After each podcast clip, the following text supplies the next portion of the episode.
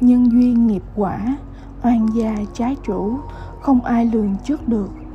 Sống ở đời do không thấy, không tin vậy nên mới làm những gì mình muốn. Đến khi thân này trải nghiệm các sự khổ, lại đi cầu cứu. Sự cầu cứu thì được, nhưng bản thân phải đánh đổi điều gì đó để trở nên thiện lành thuần khiết thì việc được cứu mới có tác dụng cầu cứu mong được thoát khổ, thoát rồi thì lại tạo nghiệp và tiếp tục cầu cứu. Sự khổ bao giờ mới hết?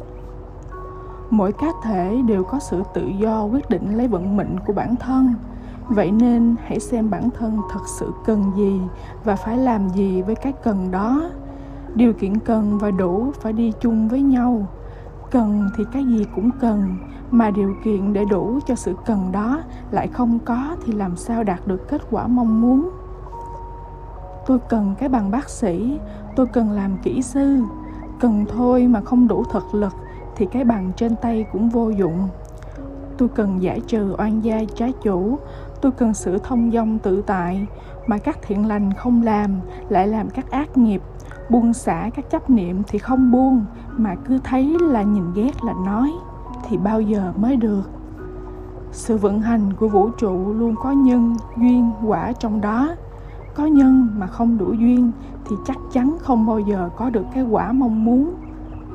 Lấy cây lúa đem trồng nơi sa mạc thì làm sao có gạo thóc mà ăn? Tâm mong cầu thoát khổ có đấy, mà cứ tạo dựng ác nghiệp thì đến bao giờ thoát khổ? Vậy nên, chúng ta phải hiểu rằng mọi điều chúng ta muốn thì phải xuất phát từ chính bản thân trước đã, rồi mới đến sự trợ duyên.